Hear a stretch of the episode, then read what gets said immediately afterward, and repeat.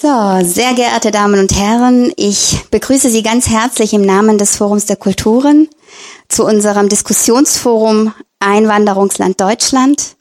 Ich begrüße Sie auch im Namen äh, der Stadtbibliothek ganz herzlich, unserem Kooperationspartner, dem wir danken, dass eben diese Veranstaltung in diesen Räumen der Stadtbibliothek äh, stattfinden kann. Die Reihe Einwanderungsland Deutschland ähm, ist eine Diskussionsreihe, in der das Forum der Kulturen ähm, Experten und Fachreferenten bundesweit nach Stuttgart einlädt, um äh, über Themen der Migrationsgesellschaft Deutschland zu diskutieren. Und ich begrüße ganz herzlich Frau Daniela Krause heute hier bei uns in unserem Diskussionsforum von der Uni Bielefeld zum Thema die fragile Mitte. Bevor es losgeht, danke ich noch weiteren Kooperationspartnern, und zwar der Landeszentrale für politische Bildung und auch den Stuttgarter Nachrichten. An dieser Stelle möchte ich Sie auch darauf hinweisen, dass hier hinten ein Infotisch ähm, ist. Dort befindet sich die Ausgabe, die heutige Ausgabe der Stuttgarter Nachrichten mit einem Interview äh, von mit der Frau Krause und eben auch Infomaterial zum Forum der Kulturen und auch unsere Zeitschrift mit einem Interview mit Frau Krause.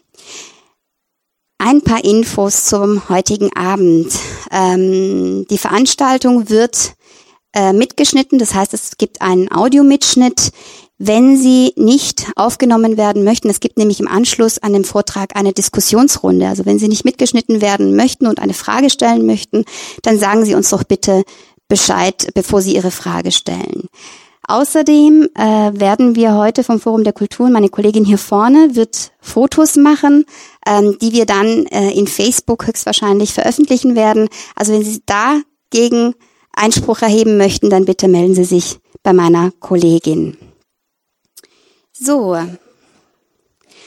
Zwei Worte noch zum Forum der Kulturen. Viele von Ihnen kennen das Forum schon, aber vielleicht gibt es doch den einen oder anderen, der uns noch nicht kennt. Wir sind ähm, Dachverband von äh, Stuttgarter Migrantenverein in Stuttgart und Interkulturbüro. Ähm, zu unseren Aufgaben zählt es, das bürgerschaftliche Engagement von Migrantenorganisationen zu stärken und vor allem für kulturelle Vielfalt in unserer Stadt einzustehen und diese sichtbar zu machen. Und in diesem Sinne findet eben auch diese Diskussionsreihe statt. Heute eben zum Thema fragile Mitte. Eine äh, Studie, die heraus, die eben durchgeführt wird von der Uni äh, Bielefeld, vom Institut für Konflikt- und Gewaltforschung ähm, und die herausgegeben wird von der Friedrich-Ebert-Stiftung alle zwei Jahre. Ich denke, dieses Thema ist ähm, ein ganz wichtiges Thema, denn diese Studie setzt sich auseinander mit gruppenbezogener Menschenfeindlichkeit in unserer äh, Gesellschaft und eben auch mit rechtsextremistischen Tendenzen. Und ich denke, dass gerade heute in einer Gesellschaft, in der rechtspopulistische Parteien wieder äh, erfolgreich sind am, auf dem politischen Parkett und man eben auch im Freundes- und Bekanntenkreis oft auch Diskurse hört, die ähm, von Angst und oftmals auch von Vorurteilen geprägt äh, sind, dass diese Themen und diese Fragen, mit denen wir uns heute auseinandersetzen werden, enorm wichtig sind. Doch bevor wir beginnen, möchte ich äh, Frau Avale von der e-, Friedrich-Ebert-Stiftung nach vorne bitten, die noch ein kurzes Grußwort an Sie richten wird. Schönen Abend.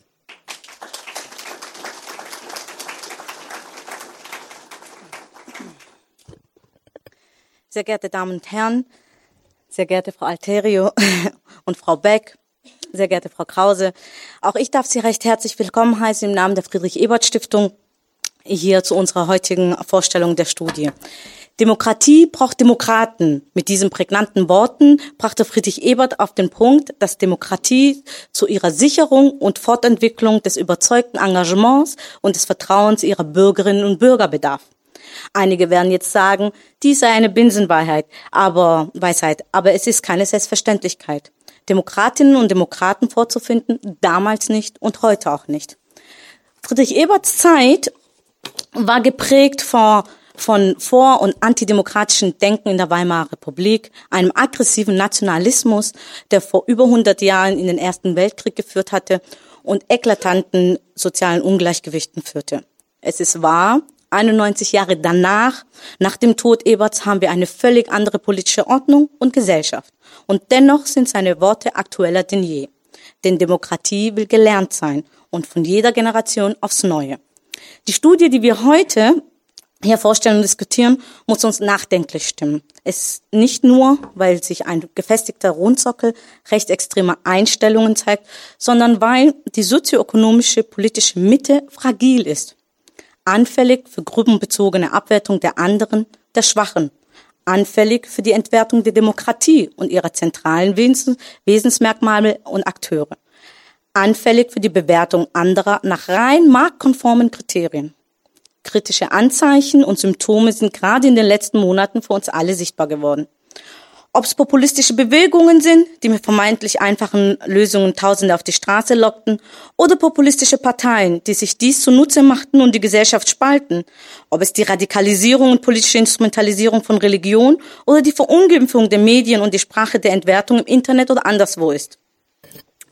In Tagen, in denen politische Mandatsträger Angst haben müssen vor Aufmärschen Rechtsextremer und deshalb zurücktreten, müssen wir uns fragen, was können wir alle zu unserer Weiterentwicklung der Demokratie und zur Stärkung der politischen Kultur tun? Wie können wir eine Entleerung der Demokratie entgegenwirken? Wie können wir auch bildungsferne Schichten erreichen und verhindern, dass Demokratie eine Mittelschichtsveranstaltung wird? Diese Fragen stehen im Fokus zahlreicher Veranstaltungen politischer Bildung, so wie diese hier. Die Studie Fragile Mitte, feindselige Zustände haben wir erstmals vor einem Jahr bei den Karlsruher Wochen gegen Rassismus vorgestellt. Diese ist in Kooperation, wie schon genannt, mit dem Institut für interdisziplinäre Konflikt- und Gewaltforschung in Bielefeld entstanden. Vielen Dank, Frau Krause, dass Sie auch wieder da sind und uns äh, erneut diese Studie und die wichtigen Ergebnisse präsentieren und diese mit uns diskutieren. Erlauben Sie mir zum Schluss einen kleinen Hinweis, den ich doch sehr wichtig finde. Wir haben eine Ausstellung Demokratie stärken, Rechtsextremismus bekämpfen, Baden-Württemberg für Toleranz und Menschlichkeit. Dies ist eine Wanderausstellung, die wir gerne jedem zur Verfügung stellen. Auch 2017 ist diese zu, können Sie diese ansprechen und haben für einige Wochen bei sich in den Büros, in den Schulen oder sonst wo ausstellen. Wenn Sie dazu Informationen möchten oder Anregungen haben oder sonst wie, kommen Sie gerne auf mich zu oder bei uns im Landesbüro in der Werastraße. Dankeschön. Jetzt übergebe ich an Frau Krause für Ihren Vortrag. Ich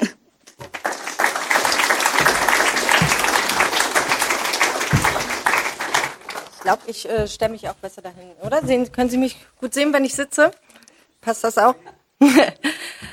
okay. Wenn ich Bewegungsdrang habe, dann werde ich darüber gehen. Ja, vielen Dank für die freundlichen einleitenden Worte und es äh, freut mich sehr, ähm, dass Sie heute Abend trotz des super tollen Wetters da draußen so zahlreich hier erschienen sind. Als ich vor einer Dreiviertelstunde hier ankam, äh, war noch niemand da und so überraschter bin ich, dass der Saal jetzt äh, quasi voll ist. Ich denke, äh, das liegt natürlich auch am Thema. Es ist aktueller denn je.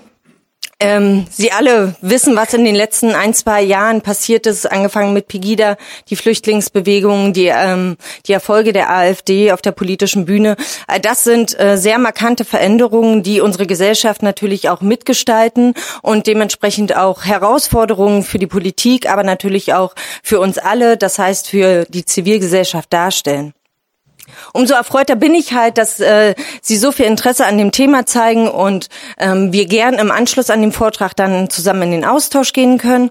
Ich würde bitten, alle Diskussionsfragen dann tatsächlich erst im Anschluss zu stellen, aber Verständnisfragen natürlich gerne zwischendurch, dass Sie mir auch äh, fortlaufend folgen können.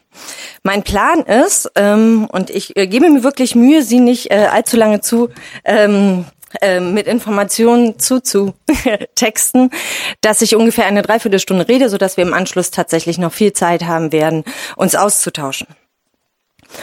Als wir vor zwei Jahren die Studie Die fragile Mitte mit der Friedrich-Ebert-Stiftung gemacht haben, ähm, haben uns die Ergebnisse tatsächlich überrascht. Ähm, wie Sie nachher gleich sehen werden, ist, ähm, wir hatten 2014 eine einmalige Situation, dass wir ein ausgesprochen niedriges Niveau an menschenfeindlichen und rechtsextremen Einstellungen in der Gesellschaft hatten. Und aus diesem Grund ist der Name Fragil entstanden oder die Bezeichnung für unsere Ergebnisse äh, die fragile ähm, Gesellschaft, die fragile Mitte, weil wir davon zum einen überrascht waren, weil die Vorjahresergebnisse überhaupt diese ähm, diese Entwicklung haben gar nicht abzeichnen können. Insofern ähm, war auch 2014 schon klar gewesen, dass es kein stabiles Gerüst. Natürlich waren die Ergebnisse oder haben die Ergebnisse darauf hingewiesen. Ähm, dass sich etwas tut in der Gesellschaft, aber wir wissen auch sehr wohl, dass solche Einstellungen, die vorher auch ähm, zu beobachten waren, auch wieder abrufbar sind. Umso aktueller äh, dann 2016 ähm, der Titel äh, der neuen Studie wird tatsächlich in die Richtung gehen. Also es gibt Polarisierung, es gibt Enthemmung und ähm, Spaltung in der Gesellschaft. Also zwei Jahre später stehen wir vor einer Gesellschaft, die zum einen ähm, viele Menschen hat, die sich engagieren, die sich einbringen, ähm, die dafür kämpfen, dass entsprechende Gegenwehr unterdrückt wird, die viel Gutes tun. Und wir haben natürlich auf der anderen Seite auch die Demonstrationen und ähm, auch die Wählerschaft zum Beispiel bei der AfD. Insofern ist der Titel äh, mehr als Treffen treffend äh, für die heutige Veranstaltung. Zack, muss man den noch anmachen? Aber ich äh, sitze ja hier. ich kann auf den Pfeil drücken. Ähm, also was ähm, um einen kleinen Ausschnitt der Studie heute vorstellen zu können, ähm, kann ich halt leider nicht mehr als 45 Minuten ungefähr reden. Ähm, wenn Sie Interesse an dieser Publikation haben, dann wenden Sie sich an die Friedrich, Friedrich Ebert Stiftung. Dort ist die Studie auch als PDF-Datei kostenlos downloadbar. Ähm, Worauf mein heutiger Fokus liegen wird, ist zum einen der sozialpsychologische Hintergrund, also welche ähm, Erkenntnisse gibt es eigentlich über Vorurteile generell, also nicht nur im spezifischen ähm, auf Fremdenfeindlichkeit und Rassismus, sondern da gibt es ähm, allgemeine Muster, die wir ähm, psychologisch beobachten können. Dann ein Exkurs zur gruppenbezogenen Menschenfeindlichkeit, der synonym zu einer ganzen Gruppe von Vorurteilen herangezogen wird, um dann einen ähm, Ausblick auf die Verbreitung in der Gesellschaft machen, ähm, zu, ähm, zu, machen. Wie gesagt, die Daten sind von 2014 und zum Abschluss ähm, einen kurzen Überblick und, über unsere Erkenntnisse, was die Ursachen von Feindlichkeiten und Abwertungen in der Gesellschaft angeht. Wenn wir über Abwertung und Vorurteile, Diskriminierung sprechen in der Gesellschaft, dann müssen wir immer ähm, das Gesamtphänomen in den Blick nehmen. Und am häufigsten oder am sichtbarsten sind eigentlich eher die Erscheinungen, im Moment ähm, verändert sich das ein bisschen, aber am häufigsten sichtbar oder am stärksten sichtbar sind jene Ereignisse, die tatsächlich auch ähm, zu Gewalt führen, also Gewalttaten, gewalttätige Übergriffe auf Menschen, also wo sich ideologische ähm, ideologische Überzeugung tatsächlich in, in Verhalten, in dem Fall in Hasskriminalität und Gewalt ausdrücken können. Aber das ist rein zahlenmäßig natürlich der viel, viel kleinere Teil. Darunter schon etwas größer ähm, sind zum Beispiel politische Parteien, also die AfD ist hier zu nennen, oder auch quasi oder pseudopolitische Bewegungen wie Pegida oder andere Interessensvereinigungen, die sich halt ähm, damit auseinandersetzen, ihre politischen Ziele zu erreichen. Aber das große Ganze, was uns viel eher interessiert, ist das, was eigentlich immer unter der Wasseroberfläche ist und ähm, eher auf indirekten Wege sichtbar wird, nämlich dann, ähm, wenn es um die Einstellungen und die Vorurteile in der Mitte der Gesellschaft geht, also in der breiten Bevölkerung Bevölkerung und nicht nur an den politischen Rändern. Denn wie, wie Sie alle auch in den letzten Monaten in den Diskussionen auch öffentlich verfolgen konnten, ist das überhaupt kein Randphänomen, sondern wir wissen seit vielen Jahren und nicht erst seit gestern, heute oder 2014, dass Vorurteile überhaupt kein Randphänomen sind, sondern Konjunkturen unterworfen sind, aber äh, mit einem gewissen, mit einer gewissen Ausprägung immer da sind in der Gesellschaft. Äh, so. Also wenn wir das ähm, einmal ein bisschen runterbrechen, worüber wir eigentlich reden, ähm, dann reden wir zunächst einmal über Vorurteile. Vorurteile sind erstmal Einstellungen, Einstellungen ähm, sind Meinungen und wir haben natürlich auch die Meinungsfreiheit in Deutschland ähm, als ein starkes demokratisches Gut. Aber Vorurteile sind eine spezielle Form von Einstellungen. Sie sind negativ natürlich. Sie verbinden sich mit Emotionen und können auf diese Art und Weise auch in Hasskriminalität ähm, sich ummünzen. Was Vorurteile auszeichnet, ist, dass es nicht um ein ein individuelles Feindschaftsverhältnis geht, um eine individuelle Abwertung, sondern immer basierend auf dem Hintergrund von einer Gruppenzugehörigkeit. Also Menschen werden diskriminiert, abgewertet, ihnen wird feindselig begegnet, weil sie Muslime sind, weil sie Obdachlose sind, weil sie ähm, langzeitarbeitslos sind, was auch immer. Also diese Gruppenzugehörigkeit, die muss dabei gar nicht unbedingt real sein. Wenn wir an das Beispiel des Ausländers denken, dann ist das häufig nur eine vermeintliche Zuschreibung von außen, die gar nicht unbedingt der Realität entsprechen muss. Oder wenn wir ähm, einen arabisch äh, aussehenden Menschen äh, sehen, denken wir häufig automatisch gleich Muslim. Also diese Zuschreibung in Kategorien, diese lernen wir sehr früh, aber das ist der Kern von Vorurteilen, dass immer Gruppen, gesellschaftliche Gruppen ineinander in Bezug gesetzt werden. Und ganz übergeordnet unterscheiden wir dabei zwischen Eigengruppen, also den Gruppen, denen ich selber anhöre. Also ich gehöre einer bestimmten Altersgruppe an, ich gehöre den Frauen an, einer bestimmten Religions- oder Nicht-Religionsgruppe, Berufsgruppe. Ähm, ich habe eine bestimmte sexuelle Orientierung. All das sind für mich individuell Merkmale und das sind meine Eigengruppen, denen ich mich nachfühle. Und im Kontrast zu meiner Zugehörigkeit sehe ich dann immer die anderen. Was Vorurteile natürlich ähm, ganz zentral macht, ist, dass sie auf Allgemeinerungen beruhen. Also sie sind ähm, ja erklären die Welt, sie geben Hinweise darauf, wie wir die Welt zu verstehen haben. Sie sind häufig überliefert. Häufig ist gar nicht der Ursprung von Vorurteilen auszumachen. Also sie haben eine lange Tradition und werden so auf, ähm, auf gewisse Art und Weise in der Gesellschaft immer wieder neu reproduziert. Und diese Verallgemeinerungen, die sind halt sehr resistent. Das macht Vorurteile so hartnäckig, das macht es so so ähm, in der Diskussion und in, auch in der alltäglichen im alltäglichen Austausch so schwierig, dagegen anzukommen, da sie sehr pauschal sind, keine Differenzierungen zulassen und insofern in sich immer ein geschlossenes Bild ergeben. Albert Einstein sagte in diesem Zusammenhang einmal, Vorurteile ähm, sind schwerer zu spalten als ein Atom.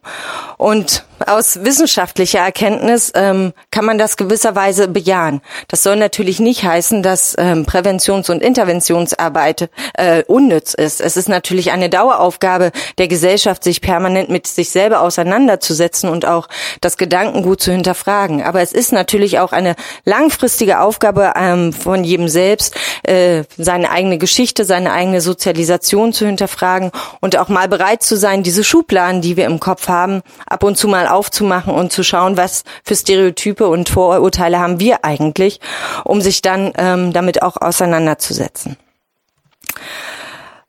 Also Vorurteile zeichnet aus, dass Menschen aufgrund ihrer Zugehörigkeit einer vermeintlichen oder realen Gruppe abgewertet werden. Also sie werden als anders definiert, als fremd, als irgendwie unnormal, als abweichend von dem, äh, was ich als Normalität verstehe. Und diese Ungleichheit wird umgemünzt und übersetzt in eine Ungleichwertigkeit. Und das ist der zentrale Punkt. Alles, was anders ist, wird als minderwertig, wird als, hm, muss man mal Abstand halten, deklariert. Und äh, genau darin liegt ähm, der entscheidende Moment. Ungleichheit ähm, als Chance zu sehen, als als ja, als gegeben natürlich auch.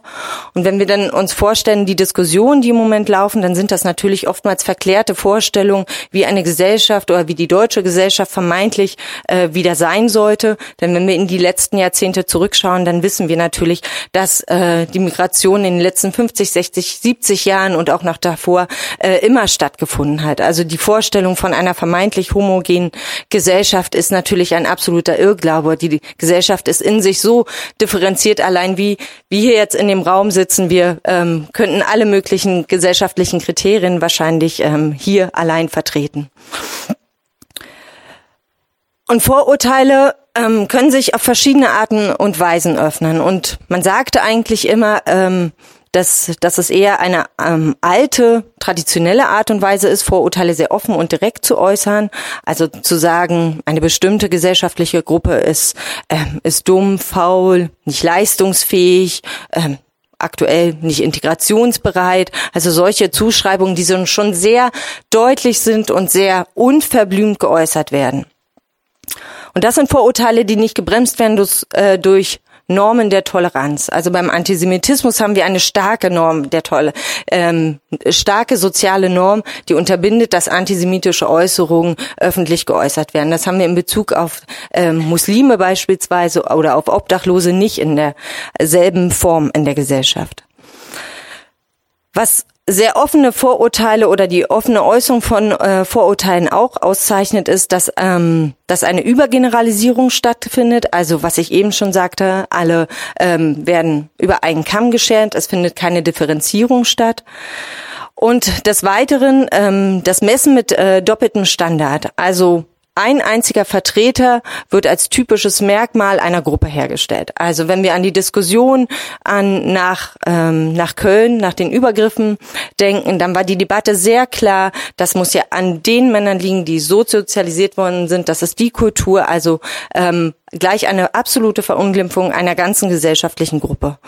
Dass das beispielsweise gerade junge Männer sind und junge Männer haben nun mal auch Deutsche oder andere äh, junge Männer haben eine höhere Kriminalitätstendenz. Solche Differenzierung oder in der Stadt ist sowieso die Kriminalität höher als in, als in ländlichen Gebieten. Solche Differenzierungen haben anfänglich überhaupt nicht stattgefunden. Und das war auch ein, ein sehr deutliches Merkmal von offenen Vorurteilen.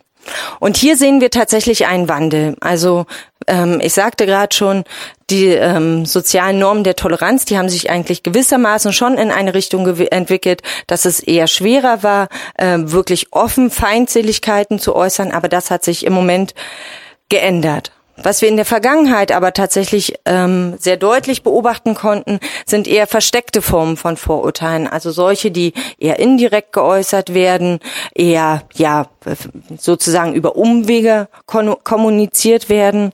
Und da gerade solche subtilen Vorurteile suchen sich dann immer ihren Weg, also sie finden trotzdem ihren Weg, die Vorurteile, wenn wir halt eine ähm, offene eine Sanktionierung oder Bestrafung ähm, haben von offenen Vorurteilen. Und insofern können sich solche versteckten und subtilen Vorurteile auf viele Arten und Weisen trotzdem natürlich ihren Weg suchen. Das ist ja kein Geheimnis. Also sie können höflicher formuliert sein, sie können überpositiv äh, formuliert sein, sie können ähm, sich auch auf eine Art und Weise im Verhalten äußern, indem man Distanz hält, indem man halt ähm, den Kontakt verweigert. Also sehr distanziert und äh, gar nicht so unbedingt sichtbar. Auch eine Möglichkeit, wie subtile Vorurteile sich äußern können, ist, dass kulturelle Unterschiede überbetont werden. Also das ist auch ein sehr starkes Argument, was wir im Moment in der politischen Debatte haben. Ähm, aber auch die Verneinung von struktureller Diskriminierung. Ähm, da ist ein typisches Beispiel ähm, auch die Chancenungleichheit, die wir nach wie vor im Bildungssystem haben in Bezug auf äh, Menschen oder Kinder mit Migrationshintergrund. Also wir wissen sehr zufällig, äh, sehr zuverlässig aus verschiedenen Studien, dass nach wie vor Kinder mit Migrationshintergrund benachteiligt werden im, in der Schulempfehlung, in der individuellen Förderung. Und wenn man so etwas verneint, was gesellschaftlicher Fakt ist, dann wäre das auch ein Ausdruck von subtilen Vorurteilen. Warum sind Vorurteile ein Problem? Also sie sind natürlich ähm, zum einen ganz klar ein Problem für denjenigen, der von Vorurteilen betroffen ähm, ist. Zum anderen sind sie ein Problem auch für diejenigen, die Vorurteile haben, denn ihnen werden Möglichkeiten genommen oder sie sind in ihrem Blick ähm, so gefestigt und so eingefahren, dass sie gar nicht bereit sind, neue Informationen aufzunehmen. Zum anderen, und ähm, daran erinnere ich an den Eisberg, also an das Dreieck am Anfang, Vorurteile können eskalieren, indem sie sich halt in Gewalt, Diskriminierung ähm, auswirken. Sie können auch dazu führen, dass sich bestimmte gesellschaftliche Gruppen zurückziehen und sozusagen ähm, ihre Teilhabe an der Gesellschaft verweigern. Aber, und das ist ähm, aktueller denn je, Vorurteile vergiften natürlich auch ein gesellschaftliches Klima. Also wenn die Gleichwertigkeit, die das absolut höchste Gut ist und auch ähm, in unserer Verfassung absolut verbrieft ist, in Frage gestellt wird, dann hat das natürlich Auswirkungen auf die gesellschaftliche Gesamtstimmung. Jetzt haben Sie schon einiges Theoretisches gehört, aber ich möchte gerne ein kleines Experiment nun an dieser Stelle mit Ihnen machen. Eine Frau erwacht, reibt sich den Schlaf aus den Augen und springt sehr aufgeregt aus dem Bett, denn sie hat ein sehr wichtiges Meeting. Schnell zieht sie ihre kleine Tochter an und hört in den Morgennachrichten, dass alle Kindergärten streiken. Aus diesem Grund nimmt sie ihre Tochter mit zu dem Termin und bittet die Schreibkraft im Büro, das Kind kurz zu betreuen. Nach dem Termin bedankt sich die Mutter und verlässt mit ihrer Tochter das Unternehmen. Als die beiden weg sind, wird die Schreibkraft auf das Kind angesprochen und antwortet, ja, ich habe die Kleine betreut, das war meine Tochter. Wie geht das? Also wer es kennt, äh, bitte nicht gleich äh, sagen, sondern gebt mal einen kurzen Moment zum Überlegen.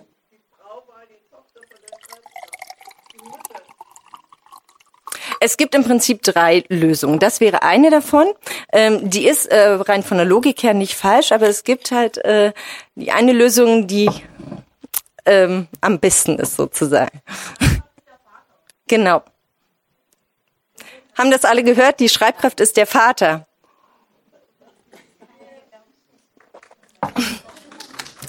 genau. Das ging wirklich schnell. Ähm, also ich weiß ja nicht, wie so die Gesamtmeinung ähm, oder Lösungsvorschläge jetzt hier waren, da wir ja nur zwei Meinungen gehört haben. Ähm, aber das spricht fürs Stuttgarter Publikum im Übrigen. Manchmal braucht es mehr Anläufe. Also die Schreibkraft ist in dem Fall der, äh, ein Mann ähm, und das ist halt äh, der Punkt an dieser an dieser Geschichte. Deswegen äh, um darum geht's in erster Linie, dass wir halt so Zuschreibungen haben von Verhalten, in dem Fall auch tatsächlich von Berufszugehörigkeit, also Schreibkraft als ein eher untypisch männlicher Beruf. Aber dieses Beispiel zeigt sehr schön, dass wir ähm, dass wir Kategorien und Schubladen in unserem Kopf haben, wo wir äh, bestimmte Informationen gebündelt hinterlegen. In dem Fall, dass es halt eine Berufsgruppe ist, die eher weiblich besetzt ist. Das ist ja tatsächlich auch so, aber ähm, das ist ja auch nur ein kleines Experiment, was aber zeigt, dass manchmal Situationen anders sind, dass manchmal Kombinationen anders sind, dass Menschen äh, in ihrem Verhalten, in ihren Einstellungen anders sind, als wir es vielleicht erwarten. Und solche Zuschreibungen und solche Schubladen, die werden schon sehr früh in unserem Leben angelegt. Also wir lernen sehr früh im Kindergarten von unseren Eltern solche, sage ich in dem Fall jetzt mal Geschlechtsstereotypen, Merkmale, aber das bezieht sich natürlich auf viele andere gesellschaftliche Gruppen, auf unser gesellschaftliches Zusammenleben. Und solche Schubladen, die müssen wir anlegen, um uns orientieren zu können. Das ist total normal. Also jeder, der jetzt auf dieses Experiment reingefallen ist, äh, der braucht sich keineswegs schämen. Das sind wirklich sehr normale psychologische Prozesse. Aber was natürlich ähm, der Punkt ist, ab und zu mal diese Schubladen aufzumachen und zu schauen, was ist da eigentlich drin. Also bin ich bereit, auch das als legitimes Modell zu sehen, dass auch äh, Männer äh, Schreibkräfte typische Berufe haben. Sexismus ist in der Gesellschaft nicht ganz so weit verbreitet und hier sehen wir tatsächlich auch eine positive Entwicklung ähm, in der Gesellschaft, aber in Bezug auf viele andere Gruppen haben wir natürlich noch Nachholbedarf. Wie ich eben sagte, diese äh, Schubladen, die wir schon sehr früh anlegen in unserem Gedächtnis, die haben die Funktion, uns Orientierung zu bieten. Und das machen Vorurteile auch. Vorurteile bieten aber darüber hinaus tatsächlich auch noch andere Funktionen. Und das macht sie halt auch so hartnäckig, weil sie zum einen ähm, ein Zusammengehörigkeitsgefühl schaffen, also allen Personen, die ähnlich denken, ähnliche Lebensweise haben wie ich, ähnliche Einstellungen, ähm, die, mit denen fühle ich mich automatisch gleich verbundener. Und damit verbunden ist auch die soziale Identität, also eine Steigerung des Selbstbewusstseins, ähm, der Identität, insofern, dass ich mich einfach als ein äh, selbstbewusstes ähm, Mitglied in der Gesellschaft bewege. Aber Vorurteile, und da kommen wir eher auf eine strukturelle, institutionelle Ebene, sorgen auch dafür, dass ähm, Hierarchien, die wir in der Gesellschaft haben, er erhalten werden und stabilisiert werden. Sie legitimieren also unterschiedliche Machtpositionen. Jede einzelne in ähm, zum Beispiel als Lehrer, im Polizeiberuf, im, ähm, im Justizwesen. Auch das sind normale Menschen, normale Menschen mit normalen Vorurteilen. Aber sie gestalten natürlich ähm, die Gesellschaft mit und können auf diese Art und Weise beeinflussen, dass wir Hierarchien, also ähm, Macht und weniger Macht in dem gesellschaftlichen Gefüge erhalten bleiben. Und Vorurteile machen natürlich auch die Welt irgendwie verständlich. Ähm, es ist ja auch ein relativ menschliches Bedürfnis, die Welt zu verstehen, einfache Erklärungen zu haben. Ähm, aber so einfach ist die Welt natürlich nicht. Aber Vorurteile gaukeln uns vor, dass wir eine einfache Erklärung für komplexe Zusammenhänge haben.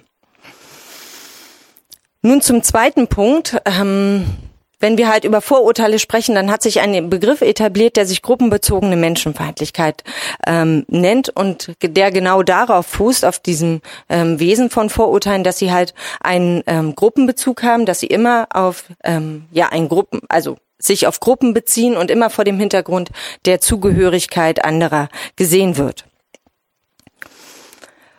Und diese Vorurteile oder diese gruppenbezogene Menschenfeindlichkeit haben wir ähm, in einem Syndrom angeordnet, das aktuell aus zwölf verschiedenen Vorurteilen, verschiedenen Abwertungsformen besteht, aber nichtsdestotrotz äh, nicht in Stein gemeißelt ist. Also dieses Syndrom ist das, was wir aktuell beobachten. Das kann in 10, 20 Jahren natürlich anders sein. Also wir haben die Abwertung von homosexuellen Menschen da drin, etablierten Vorrechte sage ich gleich was, Fremdenfeindlichkeit, also die Ausgrenzung ähm, von ausländischen Mitbürgern, Rassismus als ein wirklich sehr völkisches oder auf äh, völkischen Gedankengut basierendes Vorurteil, ähm, was ähm, sich auf der Biologie begründet, Islamfeindlichkeit beziehungsweise die Abwertung von Muslimen, Antisemitismus als ein sehr, sehr altes, jahrhundertealtes Vorurteil, die Abwertung von Menschen mit Behinderungen, von obdachlosen Menschen, Abwertung von Sinti und Roma. Auch das ist ähm, verstärkt in den letzten Jahren erst in den Fokus geraten. Die Abwertung von asylsuchenden Menschen, von Langzeitarbeitslosen und auch der Sexismus. Diese etablierten Vorrechte, die Sie rechts oben auf ungefähr 14 Uhr sehen, die stellen so eine Sonderform von Vorurteilen dar, weil es sich halt auf keine typisch schwache gesellschaftliche Gruppe richtet, sondern so ein allgemeines Vorurteil ist, manche sagen auch Prototyp ähm, aller Vorurteile. Es geht darum, dass man ähm, als Alteingesessener vermeintlich oder für sich proklamiert, mehr Rechte zu haben als jene, die neu hinzukommen. Und das kann auf ganz verschiedene Situationen angewendet werden. Das kann gesamtgesellschaftlich auf Zuwanderung bezogen sein. Aber wir können das auch im Kleinen beobachten, sei es jetzt ähm, in Schulklassen, in Gruppen, im Sportverein, im Kleingarten. Immer da, wenn Menschen in neue Gruppen hinzukommen ähm, und die Meinung vertreten wird, dass derjenige, der neu hinzukommt, sich erstmal beweisen muss, er kann nicht gleich dieselben Rechte haben äh, wie jemand, der schon länger ähm, in dem Sportverein Mitglied ist oder in der Nachbarschaft dort wohnt. Und ich muss das an dieser Stelle sagen, meine Kollegin hat dieses tatsächlich, dieses Phänomen äh, wirklich erlebt. Und das ging in einem, zu in einem Mehrfamilienhaus. Und äh, die Waschküche war im Keller und auch der Trockenraum. Und jeder hatte so ähm, Wäscheständer. Und es gab nur dummerweise eine Heizung in diesem Wäscheraum. Und die gibt's natürlich Konkurrenz im Winter gerade. Und es war völlig klar, ich glaube, es waren drei oder vier Mietparteien in dem Haus, dass äh, derjenige ähm, das Recht auf diesen Heizungsplatz hat, der schon am längsten dort wohnt. Und es kam tatsächlich sogar so weit, dass meine Kollegin, die hat zwei Kinder, ähm, dementsprechend viel Wäsche fällt dort an, ähm, tatsächlich ähm, einmal erlebt hat, wie dieser Herr dann den Wäscheständer weggeschoben hat, obwohl er gar keine eigene Wäsche getrocknet hat. Also es ähm, es ist äh, natürlich ein äh, etwas ja ein, ja eine lustige Geschichte, eine lustige Anekdote, aber es zeigt sehr deutlich, worum es bei diesen etablierten Vorrechten geht. Und die etablierten Vorrechte, die bieten halt tatsächlich die Möglichkeit, irgendwie halt seine Vorurteile auszudrücken, ohne in dem Fall sexistisch zu sein oder abwertend gegenüber Juden oder Menschen mit Migrationshintergrund. Was diese Vorurteile alle eint, ist das ähm, ist die Ideologie der Ungleichwertigkeit. Also Menschen, und das sagte ich eingangs schon, die ungleich sind, ähm, heterogen sind, sie werden als ungleich, ungleichwertig markiert. Und wenn wir über Vorurteile und gruppenbezogene Menschenfeindlichkeit sprechen, dann ist das eigentlich der Kern aller Vorurteile, sozusagen das Tiefste, was in uns drin setzt und was diese Vorurteile auswirkt, ähm, aufblühen lässt. Also es ist so, dass diese Vorurteile miteinander in Verbindung stehen. Also Menschen, die islamfeindlich sind, sind in der Regel auch fremdenfeindlich. Sie sind abwertend gegenüber obdachlosen Menschen. Ähm, sie sind eher äh, rassistisch eingestellt. Also diese Vorurteile hängen alle miteinander zusammen. Und das gemünzt oder das gründet sich genau daran, dass halt der Kern und das Fundament halt solche Ungleichwertigkeitsvorstellungen sind und dann ist es fast egal gegenüber welcher Gruppe sich diese Vorurteile dann oder diese Ungleichwertigkeitsvorstellung ausdrücken kann. Insofern ist es tatsächlich anzunehmen, dass dieses Syndrom, wie es jetzt hier ist, mit seinen zwölf Vorurteilen irgendwann anders aussehen könnte. Nur einige Beispiele aus dem Jahr, wie gesagt, 2014, 2016 ähm, wird erst demnächst veröffentlicht. Insofern ähm, ist zu erwarten, dass die Zahlen heute um einiges höher sein werden als vor zwei Jahren. Ein Vor ähm, Ausdruck, wie etablierten Vorrechte sich ausdrücken können, sind in folgender Aussage. Wer schon immer hier lebt, sollte mehr Rechte haben äh, als die, die später zugezogen sind. Hier haben wir knappe 40 Prozent Zustimmung. Die meisten Langzeitarbeitslosen sind nicht wirklich daran interessiert, einen Job zu finden. Über 45 Prozent Zustimmung. Die meisten Asylbewerber werden in ihrem Heimatland gar nicht verfolgt. Auch 42 Prozent Zustimmung. Es leben zu viele Ausländer in Deutschland, meint jeder Dritte, mehr als jeder Dritte. Wenn Arbeitsplätze knapp werden, sollte man die in Deutschland lebenden Ausländer wieder in ihre Heimat zurückschicken. Knapp jeder fünfte, 18 Prozent meinen das. Sinti und Roma neigen zur Kriminalität, 38 Prozent Zustimmung. Also Sie sehen, die roten Zahlen sind immer noch im Verhältnis zu den schwarzen Zahlen, zu den Ablehnenden in der Minderheit. Aber wir sehen, sie sind natürlich trotzdem weit verbreitet. Ja? Mhm. Okay, das ist ähm, eine repräsentative Erhebung, hat genau vor zwei Jahren stattgefunden, im Juni und Juli. Ähm, da werden Leute angerufen, also nach einem Zufallsprinzip ähm, werden 2000 Menschen ausgewählt und die werden dann zu verschiedenen ähm, Themen gefragt. Und das ist so, dass wir die Vorurteile nicht mit einzelnen Aussagen messen, sondern jedes Vorurteil muss mindestens sich mit zwei oder drei Aussagen sozusagen bestätigen, weil erst dann sprechen wir von, von einem richtigen Vorurteil, das in sich auch gefestigt ist, wenn mindestens zwei oder drei Aussagen zu einem Thema ähm, sozusagen in dieselbe Richtung beantwortet werden. Und der Langzeitvergleich zeigt, nicht für alle Vorurteile haben wir seit 2002 Daten, aber äh, für einige. Ich möchte aber gar nicht unbedingt auf den Langzeitblick ähm, gehen, sondern insbesondere auf die Veränderungen von 2011 auf 2014. Da haben wir äh, eine Dreijahreslücke dazwischen, aber, und ich sagte es eingangs schon, es war ein ein wirkliches Novum, eine absolute Neuheit, dass wir 2014 erstmalig hatten, dass die allermeisten Vorurteile in dem Fall, ähm, diese acht, die hier aufgezählt sind, ähm, rückläufig waren. In dieser Gleichzeitigkeit hatten wir das vorher noch nie gehabt. Und das war eben der Grund auch, warum wir ähm, die Studie vor zwei Jahren als fragil bezeichnet haben, weil wie, Sie, wie Sie sehen, waren die unterschiedlichen Ausprägungen in den Vorjahren mal mehr, mal stärker ähm, ausgeprägt, aber in dieser ähm, ja, in dieser Gleichzeitigkeit, wie die Vorurteile alle auf zwei, in 2014 auf ein teilweise absolutes Tiefsniveau zurückgegangen sind, war für uns absolut überraschend. Was relativ konstant, zumindest in den vergangenen Jahren war, sind zum einen der Antisemitismus, der klassische Sexismus und die Abwertung von Menschen mit Behinderung.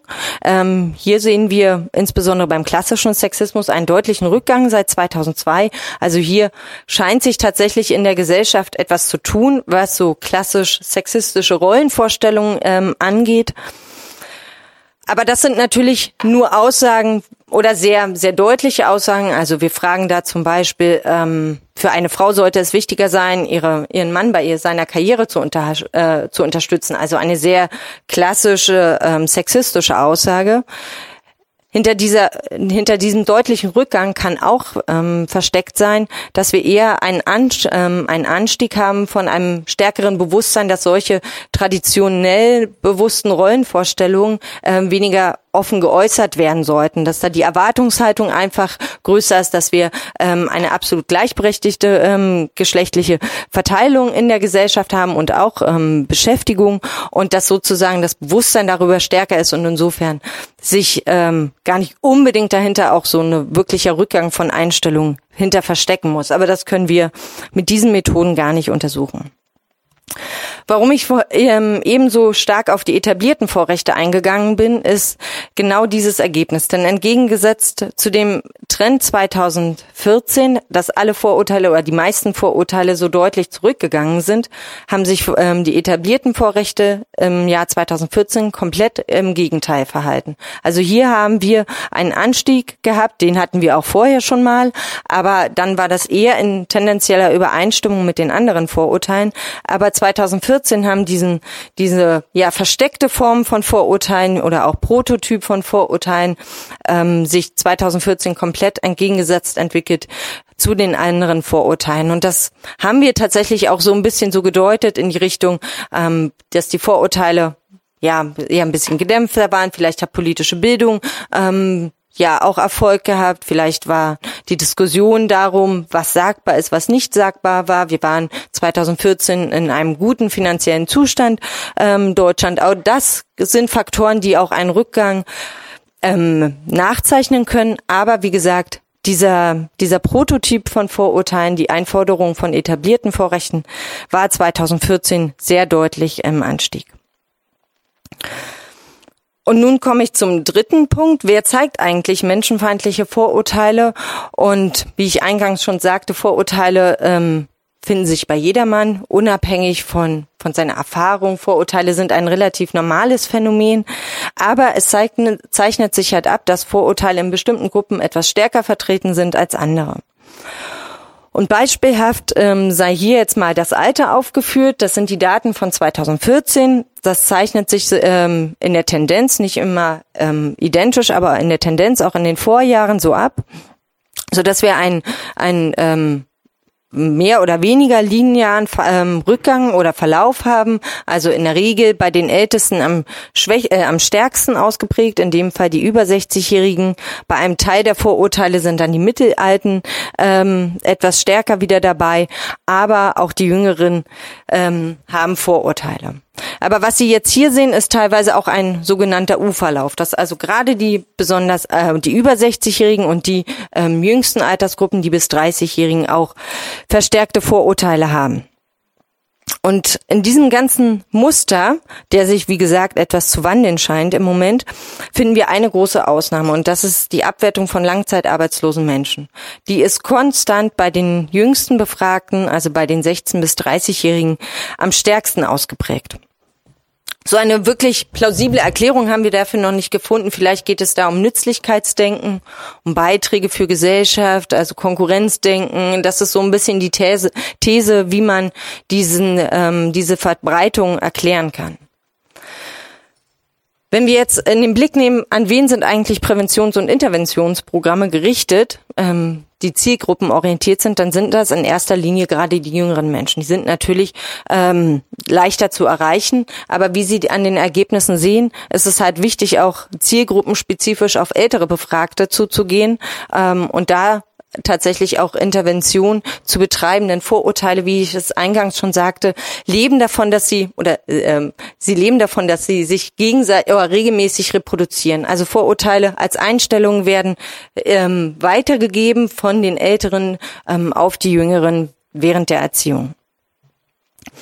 Was ich dahinter verbirgt bei den Älteren, ist eigentlich letztendlich auch gar nicht so geklärt. Also man müsste 20, 30 Jahre, mindestens eine Generation eigentlich mal untersuchen, um wissen zu können, ist es jetzt eher ein Phänomen, dass Menschen, wenn sie älter werden, ähm, vorurteilslastiger werden, weil sie unsicherer werden, ähm, weil sie weniger mit Veränderungen ein, äh, umgehen können? Also ist es ein Alterungsprozess oder ist das eine Generationenfrage? Und dieses Phänomen, dass die ältesten Befragten so deutlich ähm, in den Vorurteilen vorne sind, ähm, erledigt sich irgendwann in 20, 30, 40 Jahren von selbst, wenn das, wenn diese Generation halt ähm, ja nicht mehr da ist. Und das kann man nicht äh, abschließend beantworten. Wie gesagt, dafür bräuchte es mehr ähm, eine Langzeitstudie, um zu wissen, welche, welche Phänomene verbirgen sich eigentlich dahinter.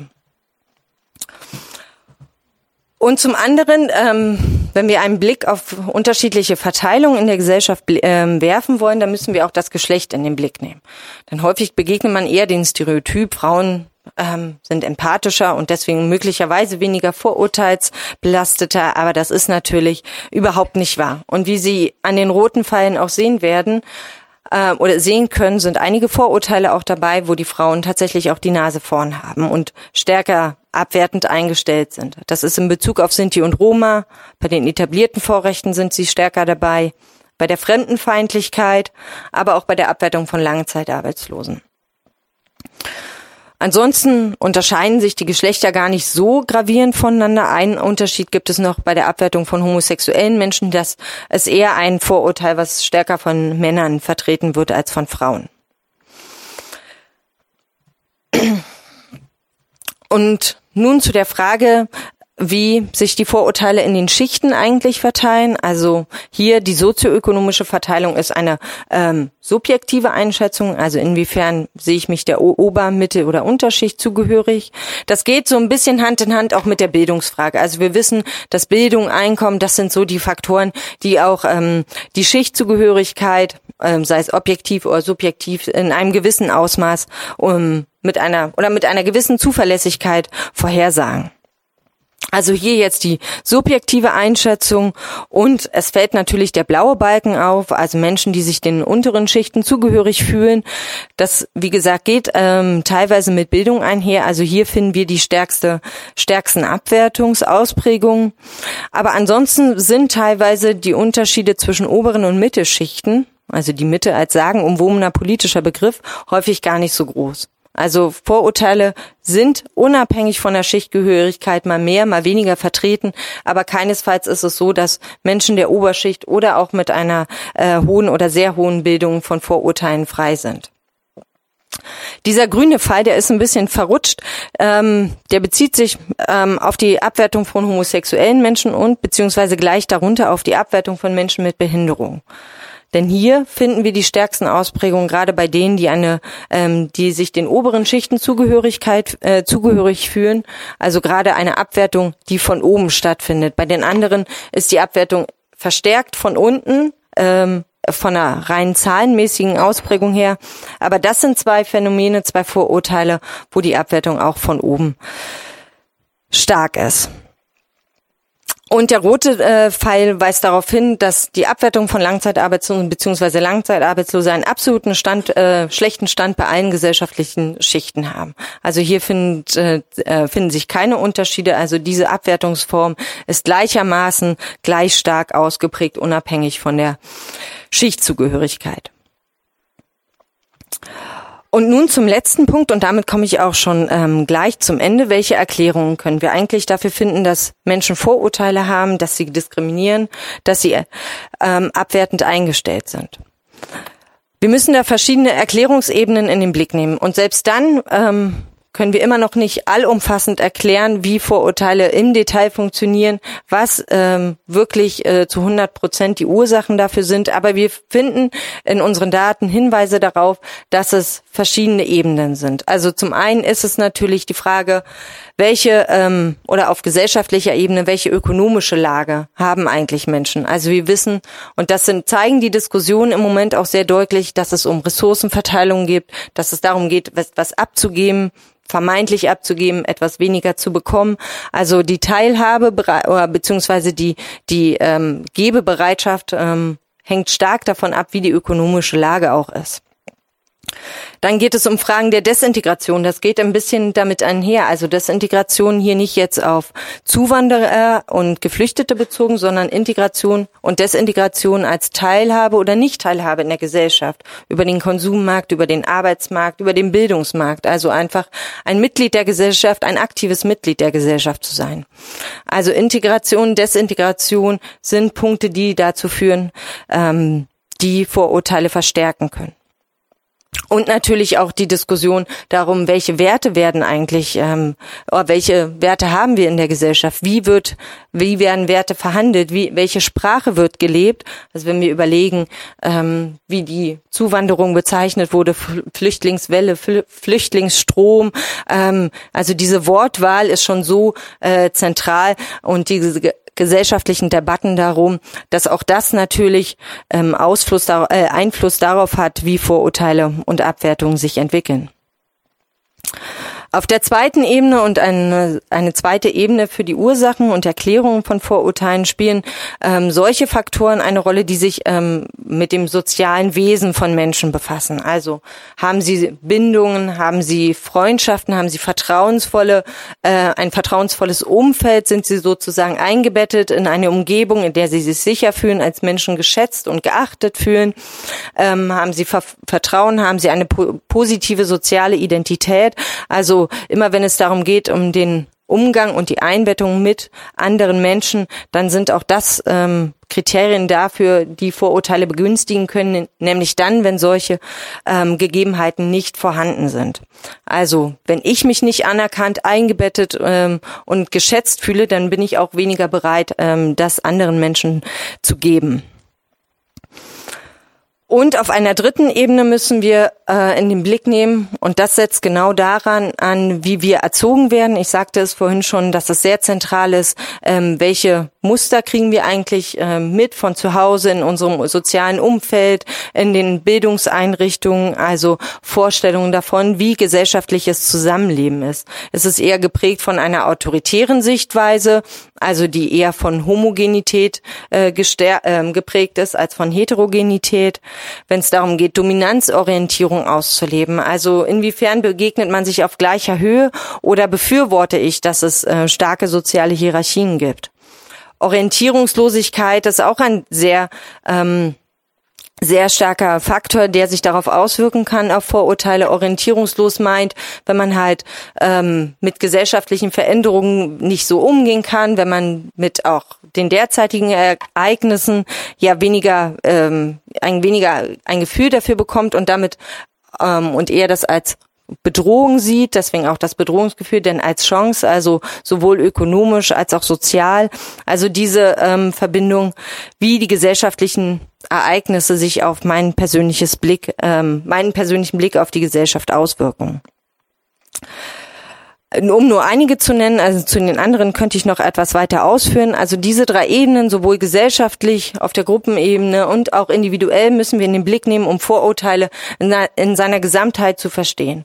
Also es ist halt nicht einfach nur mit Bildungsarbeit ähm, getan, sondern jeder lebt es in seinem Alltag. Äh, jeder kann dazu beitragen, ähm, dass Menschen eine geringere oder stärkere Tendenz haben, andere abzuwerten.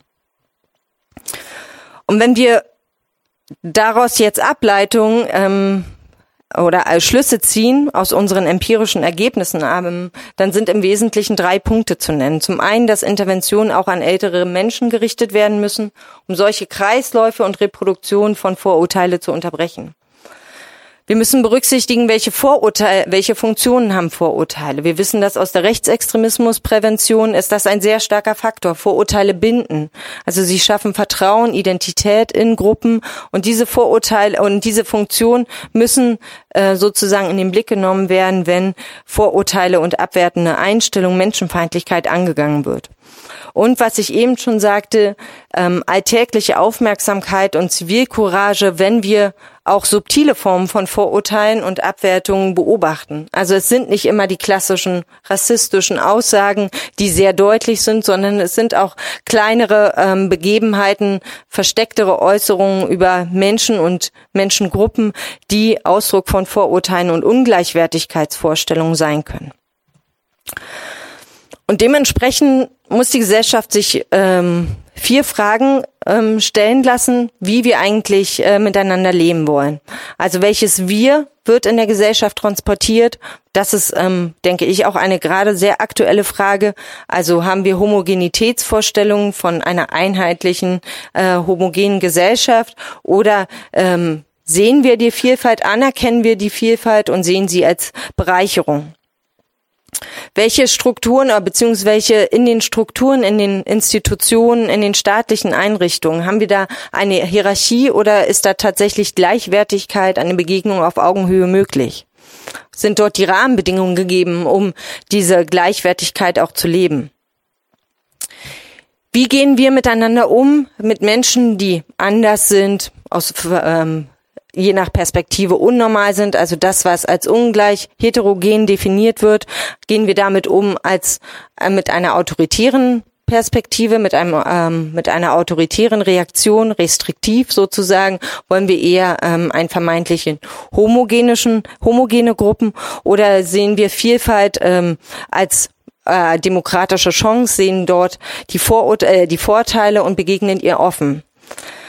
Und als vierter Punkt, wie gehen wir mit den aktuellen Veränderungen um? Und die aktuellen Veränderungen sind natürlich auch, ähm, oder beziehungsweise haben sich natürlich auch in den letzten Jahrzehnten schon schon stattgefunden. Also ist Veränderung, bedeutet das Bedrohung? Sind wir bereit ähm, oder sind wir nicht bereit, das als Chance zu sehen? Sehen wir nur die Nachteile oder sind wir auch offen und begegnen dem auch mit Neugier, den Veränderungen, die auch Chancen natürlich bieten? Das sind so vier Fragen, die auch an Institutionen gestellt werden können und ähm, auch in den Blick genommen werden können, wenn, ähm, wenn Prävention und Intervention ausgearbeitet werden soll. Es geht halt nicht nur darum, und ich hoffe, dass, oder beziehungsweise das ist mir eine Botschaft, sich um einzelne Gruppen zu kümmern, also nur gegen Fremdenfeindlichkeit, nur gegen Rassismus zu arbeiten, sondern wirklich an einer Gleichwertigkeitsvorstellung, weil das ist der Kern aller Vorurteile. Und damit danke ich Ihnen ganz herzlich für Ihre Geduld äh, und Ihre Aufmerksamkeit.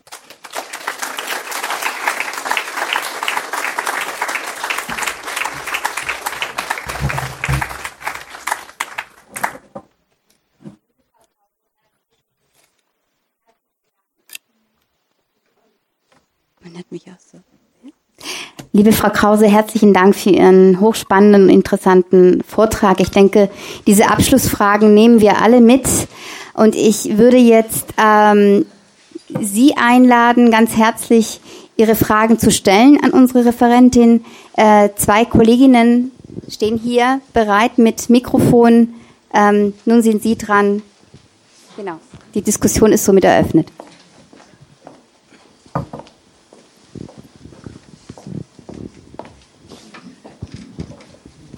Äh, ich bin ja schon etwas grauhaarig, man sieht das. Äh, das heißt, ich bin nicht mehr der ganz Jüngste. Äh, ich wollte äh, etwas ganz brandneues erzählen. Am Sonntag war in Möhring, also einem Vorort, jeder mhm. aus Stuttgart weiß, ähm, war Tag der offenen Tür und äh, ich arbeite dort äh, sehr eng mit den Kolleginnen und Kollegen im Freundeskreis Flüchtlinge mhm. in Möhring. Äh, wir hatten da einen Stand, wie viele Institutionen und Firmen und, und, und, und Vereine und so.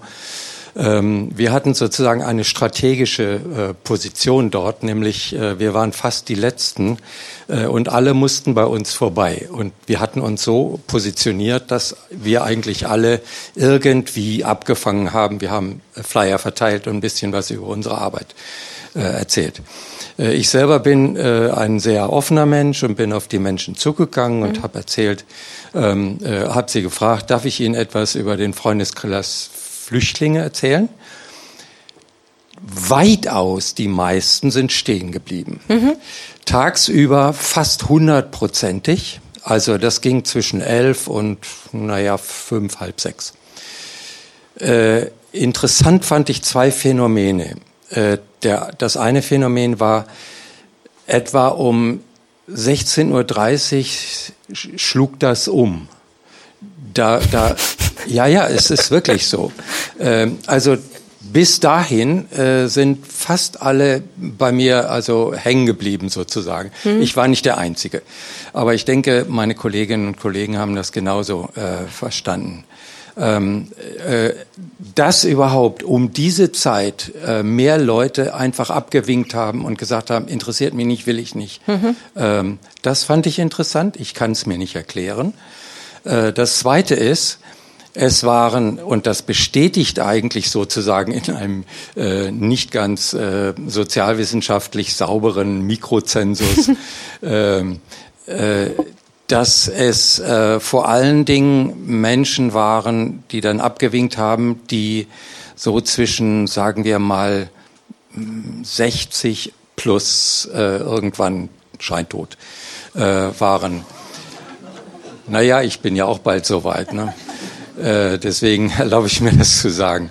Äh, und es waren vor allen Dingen ähm, Damen, nicht so sehr die Herren, auch Herren, aber wenn ich das also mal so mhm. rein statistisch, wer zu der Zeit noch lebt, ähm, also vor allen Dingen Frauen äh, haben abgewinkt, sind einfach vorbeigegangen, haben mich richtig beiseite geschoben oder einfach nur gesagt, nee, nee, interessiert mich nicht. Mhm, mh. ähm, wie können wir das darauf äh, abbilden? Gar nicht. Also das ist das ist immer schwierig, ähm, solche einzelnen Beobachtungen oder Erfahrungen, die jeder in seinem Umkreis macht ähm, oder in seinem Alltag abzugleichen mit solchen statistischen Daten. Das sind Durchschnittswerte. Ähm, das, das kann übereinstimmen. In dem Fall tendenziell hat das gerade gepasst, aber es muss es keineswegs auch. Ne? Insofern kann ich da leider eigentlich nur Schulterzucken ähm, und auch zu der Uhrzeit kann ich auch nur Schulterzucken. Ähm, oder ähm, ich wüsste jetzt nicht darauf, äh, was zu sagen. Ich kann das ähm, eigentlich nicht so kommentieren. Aber danke für Ihre äh, Beschreibung. Hallo, Katakata ist mein Name. Und zwar hätte ich eine methodische Frage zu der mhm. Studie. Ähm, und zwar, Sie messen ja Vorurteile anhand der Zustimmung zu bestimmten Aussagen. Mhm. Und ich habe mich immer gefragt bei dieser Studie, wie diese Aussagen zustande kommen oder wer, entscheid, wer denn entscheidet, welche Aussagen denn sozusagen Vorurteile äh, messen. Ich also ich möchte so ein bisschen meine Skepsis an einem Beispiel deutlich mhm. machen. Ähm, Sie hatten diese Aussage, ähm, die meisten Asylbewerber werden in ihren Ländern gar nicht verfolgt. Es gibt ja tatsächlich relativ viele Länder, ähm, wo die Ablehnungsquote ja sehr hoch ist, mhm. weil ähm, die Asylbewerber, Bewerberinnen nicht, nicht darlegen können, nicht, zumindest nicht beweisen können, dass tatsächlich eine individuelle politische Verfolgung besteht. Das wird ja auch von vielen kritisiert, dass es sozusagen keine legalen Wege der Zuwanderung gibt. Mhm. Aber es gibt ja auch andere Sätze, also die Sie jetzt ja. nicht eingeblendet mhm. haben, wo ich mich auch gefragt habe, wer, wer entscheidet es denn, dass mhm. diese Aussage jetzt konkreten Vorurteil misst? Ja, da sprechen Sie äh, teilweise einen neuralgischen Punkt ein. Ähm, zum einen sind es etablierte Messinstrumente. Das bezieht sich auf Fremdenfeindlichkeit, Rassismus, Antisemitismus. Das sind ja Vorurteile, die schon seit mehreren Jahrzehnten auch untersucht werden. Nicht nur in Deutschland, sondern auch in anderen Ländern. Da kann man auf etablierte Messinstrumente zurückgreifen. Ähm, bei den anderen, also zum Beispiel bei der Abwertung von Obdachlosen oder Langzeitarbeitslosen, bei den etablierten Vorrechten, das sind ähm, teilweise Vorurteile, die in dem Projekt im Laufe der Zeit äh, selber entwickelt wurden. Das ist natürlich dann auch immer kritikfähig, ob das äh, und äh, das ist tatsächlich auch äh, der Punkt, ob das, was man, wie man es nennt, tatsächlich das misst, ähm, was man glaubt, dass es misst. Es misst natürlich dann Einstellungen äh, zu einer bestimmten Thematik äh, und die benennen wir natürlich dann. Ne? Aber äh, die Messinstrumente sind ja einsehbar war. Und insofern ähm, gebe ich Ihnen natürlich recht, dass das äh, im Einzelfall auch kritisierungsfähig ist, ähm, die, Ein äh, die Aussagen. Und deswegen war mir das wichtig, ähm, und das habe ich ja auch vorhin gesagt, dass, es, ähm, dass wir es nicht mit einer Aussage nur messen, die Vorurteile, sondern teilweise zwei, teilweise drei. Und erst dann ähm, ähm, sozusagen ähm, einen Wert haben und eine Person einschätzen können, sozusagen. Genau. Hm. Hallo, Valerie Geltig ist mein Name. Ich sehe Sie gerade nicht. okay, danke. Ich habe zwei Fragen zu Ihren empirischen Ergebnissen. Zum einen zu der Abwertung Homosexueller. Da war bei der gesellschaftlichen Schicht die Oberschicht ganz vorne, mhm. habe ich gesehen. Haben Sie da einen Erklärungsansatz? Und die zweite Frage wäre zu der Abwertung Langzeitarbeit, Langzeitarbeitslose, wo die eher Jüngeren zwischen 16 mhm. und 30 ganz stark vorne war. Mhm. Da hätte mich jetzt interessiert, ob Sie die Altersgruppe noch mal genauer angeschaut haben, also ob jetzt bei den ganz Jungen mhm. vielleicht das vermehrt vorhanden ist oder eher bei den, weiß nicht, 25 bis 30-Jährigen, mhm. weil man dann vielleicht ja noch mal ganz andere Erklärungsansätze hätte. Ja, das ist ähm, wie Sie hier sehen an den Fallzahlen, also die 16- bis 30-Jährigen machen 379 Menschen insgesamt aus. Ähm, man kann, wir können das weiter differenzieren, das ist völlig klar, aber dann werden die Aussagen tatsächlich ähm, schwieriger. Sie sehen das auch bei der Schicht, weil ich ähm, wechsle gleich nochmal die Folie. Ähm, weil wir dann geringere Fallzahlen haben. Aber so richtig plausible Erklärungen haben wir dafür eigentlich nicht. Das muss ich wirklich sagen. Also bei den Jüngeren ähm, ist halt die Tendenz, äh, das damit zu erklären, dass ähm, die jüngeren Menschen stärker unter Konkurrenzdruck aufwachsen und ähm, zum einen und Abwertungen zum anderen auch immer die Funktion haben, sich selber aufzuwerten. Ich trete nach unten äh, und äh, fühle mich dadurch ähm, besser. Und die Gruppe der Langzeitarbeitslosen, man könnte vielleicht auch synonym sagen, Hartz-IV-Empfänger, ist sozusagen eher äh, für die Jüngeren so eine Bedrohungsgruppe ähm, so eine potenzielle Gefahr, wenn sie äh, nicht erfolgreich sind, wenn sie nicht im Wettbewerb bestehen, ist das äh, das, was sie ähm, gefährdet irgendwann und irgendwann äh, sozusagen, ja, das in abstrakter, über hypothetischer Art und Weise sozusagen als ja, als Bedrohung wirkt für sie. Das ist äh, so eine Vermutung. Ob das tatsächlich dann so ist, ähm, ist eine gute Frage. Ähm, ja, genau, das war die eine Frage. Und zu den ähm, das war zur Abwertung der Homosexuellen in der Schicht. Ne? Wir können es ähm, nicht wirklich sagen. Muss ich, ich kann an dieser Stelle auch leider nur mit den mit den Schulter zucken, ähm, woran das woran das wirklich liegt. Also wir wissen nicht, ob das einfach konservativere ähm, Menschen sind, in dem Fall, die den oberen Schichten anhören. Ähm, Ich kann es ähm, leider nicht, nicht wirklich sagen. Hm. Das ist vielleicht Neid.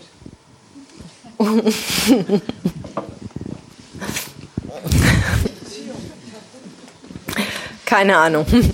Also man könnte das an der Stelle vielleicht tatsächlich auch mal ähm, in Zusammenhang mit dem Alter gucken. Das wäre eine interessantere Kombinationsmöglichkeit. Vielleicht ähm, je älter, desto eher haben sie sich was erarbeitet und gehören in oberen Schichten an und vielleicht ähm, ergibt sich dadurch dieses Ergebnis, aber das kann ich jetzt nicht ad hoc sagen. Mein Name ist Heibe Althaus und was ich auch ungemein wichtig finde, ist, äh, was alltägliche Vorurteile befeuert und unterfüttert, ist die Sprache. Mhm. Und zwar die Sprache der Politiker, die wir übernehmen. Flüchtlingsflut, Flüchtlingskrise, Aufnahmelager, das sind alltägliche Begriffe, ja. die sagen etwas aus, wir denken gar nicht mehr drüber nach. Aber wenn man sich das Wort Aufnahmelager mal überlegt, dann müssen wir uns nicht mehr dran stören, was zum Beispiel jetzt in Idomeni passiert ist, mhm. weil ein Lager ist ein Lager und das sieht eben so aus. Also sind die Leute mehr oder weniger selber schuld. Also das war jetzt etwas übertrieben. Mhm. Äh, dann finde ich auch, dass die Presse, und zwar die seriöse Presse genauso, ich meine jetzt nicht die Krawallpresse, mhm. das täglich unterfüttert. Interessiert es mich oder gibt es mir irgendeinen Informationswert, ob jetzt ein Jugendlicher südländischen Aussehens einem Deutschen ein Handy geklaut hat? Ein Jugendlicher hat, ein hat einem Jugendlichen das Handy geklaut. Das südländische Aussehen setzt sich im Kopf fest. Genauso wie es, es hat häufig keinen Informationswert, Religionszugehörigkeit, sexuelle Zugehörigkeit, das sagt nichts aus über bestimmte Sachen. Es ist was anderes, wenn objektiv über Probleme in der Gesellschaft berichtet wird, aber die Zeitung, auch die ganz normalen Tageszeitungen, werden in der Zwischenzeit geschwemmt, mit so, überschwemmt mit so Kleinkriminalität und da wird vor allem seit dem sogenannten Erlebnis in Köln, mhm. ist ja der Einschnitt, mhm. was es früher genauso gab, nur und deutsche äh, Frauen wurden von deutschen Männern und werden auch weiterhin mhm. immer übergriffig behandelt von vielen. Da wurde nur nicht drüber geredet. Genau. Aber jetzt sind es Maghreb-Leute mhm. gewesen, vielleicht ein paar mehr. Und jetzt ist es ein Problem. Mhm. Und da denke ich, dass unglaublich viel Vorurteile verstärkt werden, weil einfach nicht differenziert wird und Dinge berichtet werden, die überhaupt keinen Informationswert haben. Hm. Ja. Soll ich das kommentieren oder? Nein, äh, nein, äh, ich würde äh, dem Ganzen nur zustimmen. Es gab ja tatsächlich äh, über die Berichterstattung, äh, auch das, wie, wie berichtet wurde, tatsächlich Diskussionen. Ne? Ähm, aber Sie kennen natürlich auch den Pressekodex. Ähm, der Zusammenhang mit den Medien und ähm, in Wechselwirkung auch mit den Einstellungen der Menschen, der ist für uns Allgemeinbeobachter völlig offensichtlich und klar. Er ist nur super schwer zu beobachten, äh, äh messbar zu machen. Mhm weil wir halt einfach dann das Konsumverhalten der Menschen viel zu sehr erheben müssen. Das wäre super kompliziert. Aber es ist natürlich offensichtlich und ähm, überzeugt mich, ähm, ohne dass ich da empirische Belege habe. Aber es gibt dafür einzelne ähm, tendenzielle Belege und Unterstützung. Was ich ähm, in Bezug auf Antiziganismus äh, ist das untersucht worden von einem Kollegen von mir, der hat äh, tatsächlich sich das ZDF angeguckt. Entweder war es heute Journal, morgen Magazin, irgend sowas. Und äh, da wurde ähm, in Duisburg gibt es so ein paar Probleme mit Sinti und Roma in den, in dem Vierteln Müll, keine Ahnung. Auf jeden Fall, das war der Fakt. Und im Hintergrundbild, während der Nachrichtensprecher ähm, erzählte, war eine Frau abgebildet, die ähm, eine bestimmte Kleidung trug, die möglicherweise darauf schließen lässt. Und sie hatte so die Hand auf. Hinter ihr, sie fand sich irgendwo im Park. Dieser Ausschnitt war da. So eine Frau. Was suggeriert mir das Bild, wenn über Sinti und Roma gesprochen wird, über äh, ein Thema, es ging um, äh, keine Ahnung, Müll und, oder sonst was? ZDF. Das ist total unterschwellig, aber es zeigt halt auch, ähm, Journalisten sind auch nur Menschen und sie sind sich natürlich in vielen Dingen bewusst, was sie sagen und in ihrer Sprache, aber das ist also ein Beispiel, auch ähm, die öffentlich-rechtlichen äh, passiert so etwas.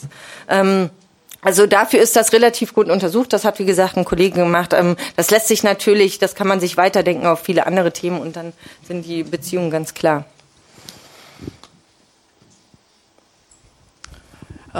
Ich habe noch eine Frage ähm, zum Rassismusbegriff, mhm. also wie Sie ihn in Ihrer Studie verwenden. Mhm. verwenden. Ähm, ich schätze mal, das ist eher so der alte Kolonialrassismus, mhm. den Sie hier abfragen, mhm. weil ähm, also wenn ich jetzt von so einer rassismuskritischen Perspektive komme, dann ist ja Rassismus sehr viel banaler, unsichtbarer und, und mhm. also ganz schwierig zu fassen. Und ähm, meine Frage wäre jetzt einfach konkret, also wie, wie erheben Sie Rassismus mhm. und gehen Sie auch auf diesen banalen, unsichtbaren, ganz subtilen Rassismus auch ein? Da könnten wir jetzt eine Diskussion über, äh, über Namensgebung. Rassismusbegriff an sich wahrscheinlich. Genau, genau. Ähm, das möchte ich gar nicht äh, unbedingt tun. Da gibt es unterschiedliche Positionen, aber Sie haben natürlich völlig recht. Es ist ein, ähm, äh, ein sehr eng definierter Rassismusbegriff. Ähm, für alle anderen Rassismus ausbringen oder wie auch immer, haben wir die anderen Syndromelemente. Insofern, ähm, eine Aussage ist, die Weißen sind zu Recht führend in der Welt. Und die andere ist, weil es um biologische Zugehörigkeit geht. Das ist, äh, ich habe das jetzt hier nirgendwo auf der Folie. Ähm, Aussiedler sollten besser gestellt werden als Ausländer, da sie deutscher Abstammung sind. Ähm, das wäre auch nochmal eine andere Rassismusform. Und auch hier haben wir so um die 10, 12, 14 Prozent Zustimmung. Genau, also biologisch. Mhm. Okay, danke. Mhm.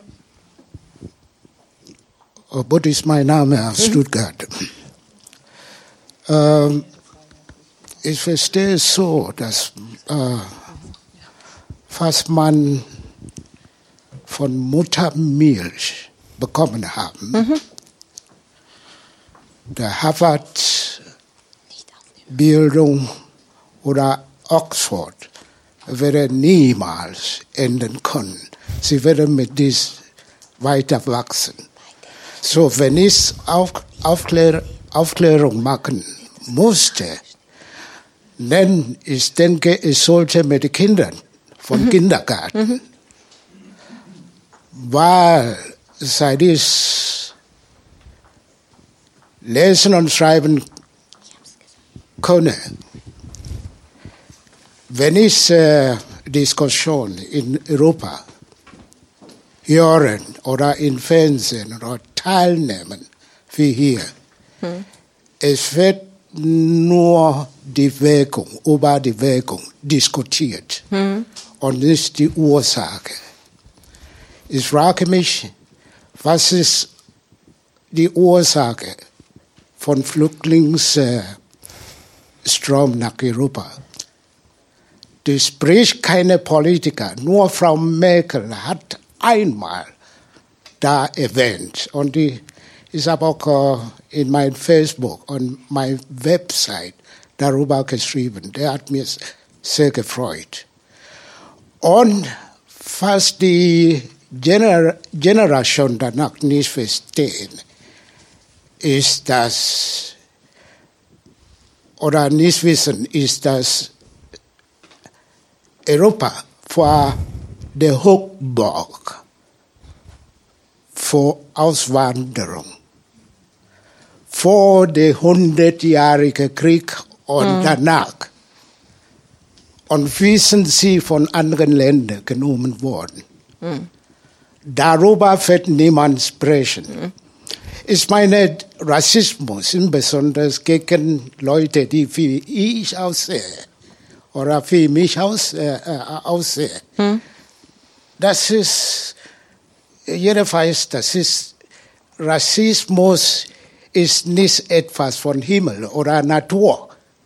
Hat Menschen das formuliert und in Politik gesteckt, weil sie etwas davon profitieren und noch weiter profitieren bis heute. Also, äh, wir sollten, denke ich, in die Zukunft noch die neue Generation, die gerade geboren oder in Schulen, mehr kann man nicht mehr ändern, aber vielleicht kann man die anderen jungen Menschen etwas beibringen, zu verstehen, wie die Welt entstanden wurde. Mhm. Danke. Ja, danke. Ähm, zwei Punkte, glaube ich, möchte ich kurz dazu sagen. Also ich gebe Ihnen recht, dass ähm, auch die ganz kleinen ähm, Zielgruppe sein sollten für demokratische Bildung und Gleichwertigkeits. Ähm, ähm, ja, das Leben von Gleichwertigkeit. Aber nichtsdestotrotz, und das zeigen halt unsere Ergebnisse, auch die Älteren, weil wie gesagt, ähm, und Sie sagten es ja selber, ähm, der Mensch kommt erstmal völlig unbeleckt auf die Welt und die Werte und Vorstellungen und Ideologien, die nimmt er, äh, die bekommt er ja von den älteren Menschen um sich rum, sei es jetzt äh, Eltern oder was auch immer, Großeltern.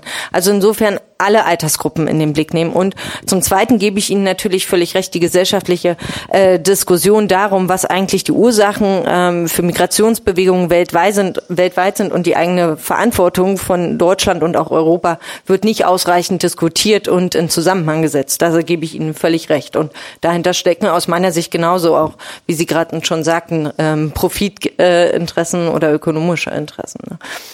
Ja. Ja, ich möchte gerne noch etwas sagen zu dem Begriff Vorurteil. Ich habe ja auch schon graue Haare. Ich habe sehr viel Erfahrung gesammelt in, in meinem Beruf, auch mit Migranten in je, in, aus allen Schichten. Und Vorurteil hat für mich etwas, wenn ich etwas beurteile, obwohl ich es eigentlich gar nicht beurteilen dürfte, weil ich ja gar nicht, gar nicht viel, wiss, gar nicht viel weiß. Mhm. Und hat dadurch natürlich einen negativen Touch. Mir hätte es viel besser gefallen, wenn Sie nicht Vorurteil benutzt hätten, sondern einfach Urteil. Ich beurteile etwas nach diesen Lebenserfahrungen, die ich gemacht habe in diesem Bereich, nach den Wahrnehmungen, die ich gehabt habe. Und so hat jeder nimmt auch diese Flüchtlinge jetzt und die ganze Problematik ganz unterschiedlich wahr. Und zwar mit diesem Hintergrund, welche Erfahrung ich persönlich gemacht habe mit diesen, mit diesen Menschen. Das heißt, äh, äh, wir haben auch äh, in unserer Gesellschaft Menschen, die sehr viel negative Erfahrungen gemacht haben mit solchen Migranten. Wenn wir jetzt die Polizei zum Beispiel an die Polizei denken. Ich denke dabei auch an die Lehrer, weil sie sagten, die, die Kinder aus Migrationsfamilien werden immer benachteiligt. Und das ist absolut nicht richtig. Und im Kindergarten genauso. Die werden sogar, im, sogar ganz besonders noch bevorzugt und versucht, die, die Erzieher machen, was sie machen können für diese, für diese Kinder. Die Ursache dafür, warum es so ist, das liegt wo ganz anders. Und dazu möchte, würde ich gerne mir wünschen, ähm, weil Sie auf ihr, von Ihrer Position jetzt eigentlich auch ein Vorurteil haben gegenüber jemand, der jetzt nicht Ihrer Meinung, Ihre Meinung teilt, sondern vielleicht eine andere Position hat, weil aufgrund seiner Wahrnehmung er einfach eine andere, eine andere Sichtweise hat. Und äh, könnte ich sagen, es ist für Sie ein Vorurteil, wenn Sie alle die verurteilen, die also nicht auf Ihrer Wellenlänge sind, die, äh, die nicht so denken, wie Sie das jetzt dargelegt haben, Viele Punkte haben Sie sehr gut formuliert und manche Punkte, da habe ich schon ein bisschen Bauchweh gehabt, weil ich fand, dass da schon sehr viel Vorurteil mit dabei schwingt. Aus meiner Wahrnehmung, die ich durch meinen Beruf und durch meine Lebenserfahrung und durch mhm. meine Beobachtung gewonnen habe. Als Beispiel möchte ich vielleicht bezeichnen, Sie haben die, die Gruppe äh, in Köln, jetzt muss ich meine Brille aufsetzen, damit ich lesen kann nannten sie eine Verunglimpfung einer Gruppe. Jetzt stelle ich mir vor, hier sitzt eine Betroffene, die dort so angegangen wurde, wie, sie, wie, die, wie die Frauen dort angegangen wurden. Ein Phänomen, das in Deutschland hat, hat es noch nie gegeben. Die Polizei war deshalb auch so total hilflos, weil sie damit nicht gerechnet hat. Wobei in den muslimischen Ländern solche Situationen gang und gäbe sind. Ich war schon mehrmals in muslimischen Ländern und kenne, habe auch da sehr viel Beobachtung und Wahrnehmung genommen. Und da überlege ich mir, wie geht eine Frau damit um, wenn sie jetzt diese Gruppe, die so vorgeht, wie das damals in, einem, äh, in der Silvesternacht passiert ist, wenn sie die als Ver Verunglimpfung einer Gruppe bezeichnen. Als Beispiel. Mhm. Und dann möchte ich noch, ein, noch etwas, noch etwas dazu sagen bei der Gleichwertigkeit. Ich würde mir wünschen, ich würde mir wünschen, dass Sie die, diese Veranstaltung, die Sie hier gemacht haben, noch einmal machen, und zwar mit einem anderen Publikum. Nämlich, Sie haben die eingeführt, Demokratie muss man lernen. Und die Menschen, die jetzt zu uns kommen, die kennen keine Demokratie. Die können ja nur Diktaturen, denen gesagt wird, was sie tun sollen. Und ich würde mir so wünschen, ich war schon öfters hier bei diesen Veranstaltungen, würde mir wünschen, dass diese Veranstaltungen, die hier stattfinden, auch für dieses, diese Menschen, die zu uns kommen, nämlich diese Migranten, die ja vollkommen überfordert sind teilweise mit unserer Gesellschaft hier, weil sie so kolossal anders ist als in diesen Ländern, wo sie herkommen. Und haben ja so viele Studierte, die aus diesen Ländern kommen, die Deutsch, hervorragend Deutsch können, die ja studiert haben, die äh, äh also zur Oberschicht gehören, die aber auch die Sprache der Migranten kennt dass die sich hier vorne hinstellen und dann eben nämlich unsere Denkweise, unsere Religion, vor allen Dingen auch unsere Religion, mal klar machen, dass wir vollkommen anders denken, wenn wir so hilfsbereit sind. Und, und dass man auch die Demokratie, so was wir unter Demokratie verstehen, dass man das den Menschen nahe bringt, damit sie äh, besser auch uns gegenüber offener sein können, denn auch auf der Seite das ist meine Beobachtung und meine Wahrnehmung und meine Erfahrung, das muss ich dazu sagen, mhm. meine Erfahrung, dass auch dort mhm. sehr viel Rassismus uns gegenüber stattfindet, weil die Menschen nämlich uns auch nicht verstehen und unsere Denkweise. Okay, Sie sprechen unglaublich äh, viele Punkte an. Ich glaube, ich sage gerade äh, ausgewählt was, dann möchten Sie wahrscheinlich ähm, gerade dazu Bestellung nehmen. Ähm, es ist natürlich so, dass äh, Vorurteile, ich benutze den Begriff ganz, ähm, ganz bewusst und sage Ihnen auch gleich warum, Vorurteile kein deutsches Phänomen sind. Vorurteile finden sich äh, auf der ganzen Welt, äh, jede gesellschaftliche Gruppe hat Vorurteile und insofern ähm, ist das eine nicht gegenüber das, äh, dem anderen auszuspielen. Und äh, der Begriff der, äh, des Vorurteils, der ist etabliert. Also es geht äh, ja darum, dass Menschen sich ein Urteil über Menschen erlauben, weil sie einzelne Erfahrungen haben. Ich möchte ihre Erfahrungen nicht niederreden. Sie haben äh, sicherlich äh, vielfältige Erfahrungen gemacht und sie sind dadurch auch ähm, wahrscheinlich in einer ähm, besseren Lage, Einschätzungen zu einem Thema abgeben zu können. Viele können das aber nicht und haben trotzdem eine Meinung dazu. Und ähm, ohne das näher jetzt auszuführen, aber Antisemitismus hält sich seit Jahrhunderten, obwohl wir gerade mal 100.000 Juden in Deutschland haben es geht nicht nur um Erfahrung. Und jetzt würde ich das Wort, glaube ich, äh, kurz an Sie übergeben.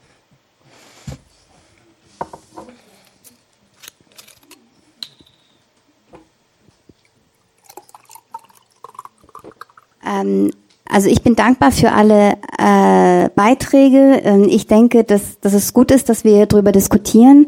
Ähm, Ihren Vorschlag, diese Veranstaltung für eine andere Zielgruppe zu machen. Diese Veranstaltung ist für alle offen. Und ich denke, dass die Beiträge jetzt gerade auch zeigen, dass es wichtig ist, dass wir in dieser Runde über dieses Thema diskutieren, weil eben doch, ähm, wie Sie auch gesagt haben, auch in diesen Diskussionen Bilder und auch vor, vor äh, Urteile, die man im Kopf hab, hat, eben auch hier nochmal zum Ausdruck kommen. Daher bin ich dankbar, dass bestimmte auch andere Meinungen angesprochen werden. Und umso wichtiger finde ich, dass Sie heute Abend da sind und ihre Daten auch so präsentiert haben.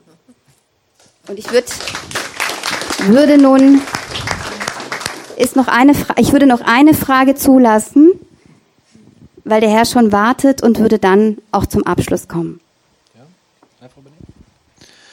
Ja, ich habe in verschiedenen Städten festgestellt, dass dort die am häufigsten genannten äh, Vorurteile äh, sich auf die Nachbarstädte oder auch um das Umland beziehen. ähm, oder auch äh, zu benachbarten Bundesländern. Äh, läuft das ebenfalls unter Fremdenfeindlichkeit einfach? Oder? Ach, das ist ja ein herrlicher Abschluss. Ne? Ja. ja. Nein, also ich meine, äh, Sie sehen ja die Auswahl an Vorurteilen. Ähm, wir, und, uns interessiert ähm, die Abwertung von schwa schwachen Gruppen in der Gesellschaft, Ausnahme Sexismus und etablierten Vorrechte, aber das ist eigentlich unser Kern. Dass wir äh, stereotype Vorstellungen haben, so die, ähm, was sage ich jetzt hier, äh, die Karlsruher können nicht Auto fahren oder so wahrscheinlich. ähm, so wäre das äh, zumindest in Bielefeld und Umgebung. Ähm, das gibt's natürlich. Das sind aber eher Stereotype ähm, als tatsächlich Vorurteile, weil da diese ähm, Ungleichwertigkeitsvorstellung oder diese Minderwertigkeitszuschreibung halt nicht gegeben ist. Also, also das geht ja in die klassische Richtung mhm. äh, der Blondinenwitz zum Beispiel. Mhm. Genau. Ja, ich habe es jetzt zum Beispiel in Hamburg festgestellt, äh, weil ich es dort halt einfach mal Einblick hatte, dass zum Beispiel auch bei Auswahlverfahren dort halt äh, tatsächlich drauf eingegangen wird, jetzt bei Be Bewerbern zum Beispiel, dass man sagt halt auch, ja, die haben halt eine schlechtere Schulbildung im anderen Bundesland und ähnliches und Ach dann so, schauen okay. wir gerade erst die Bewerbung an, wenn man die Adresse gelesen hat. Also mhm. Ja. Ja, das ist natürlich äh, eine Form von Diskriminierung, das ist völlig klar, ja. Okay. Mhm. Danke. Hm?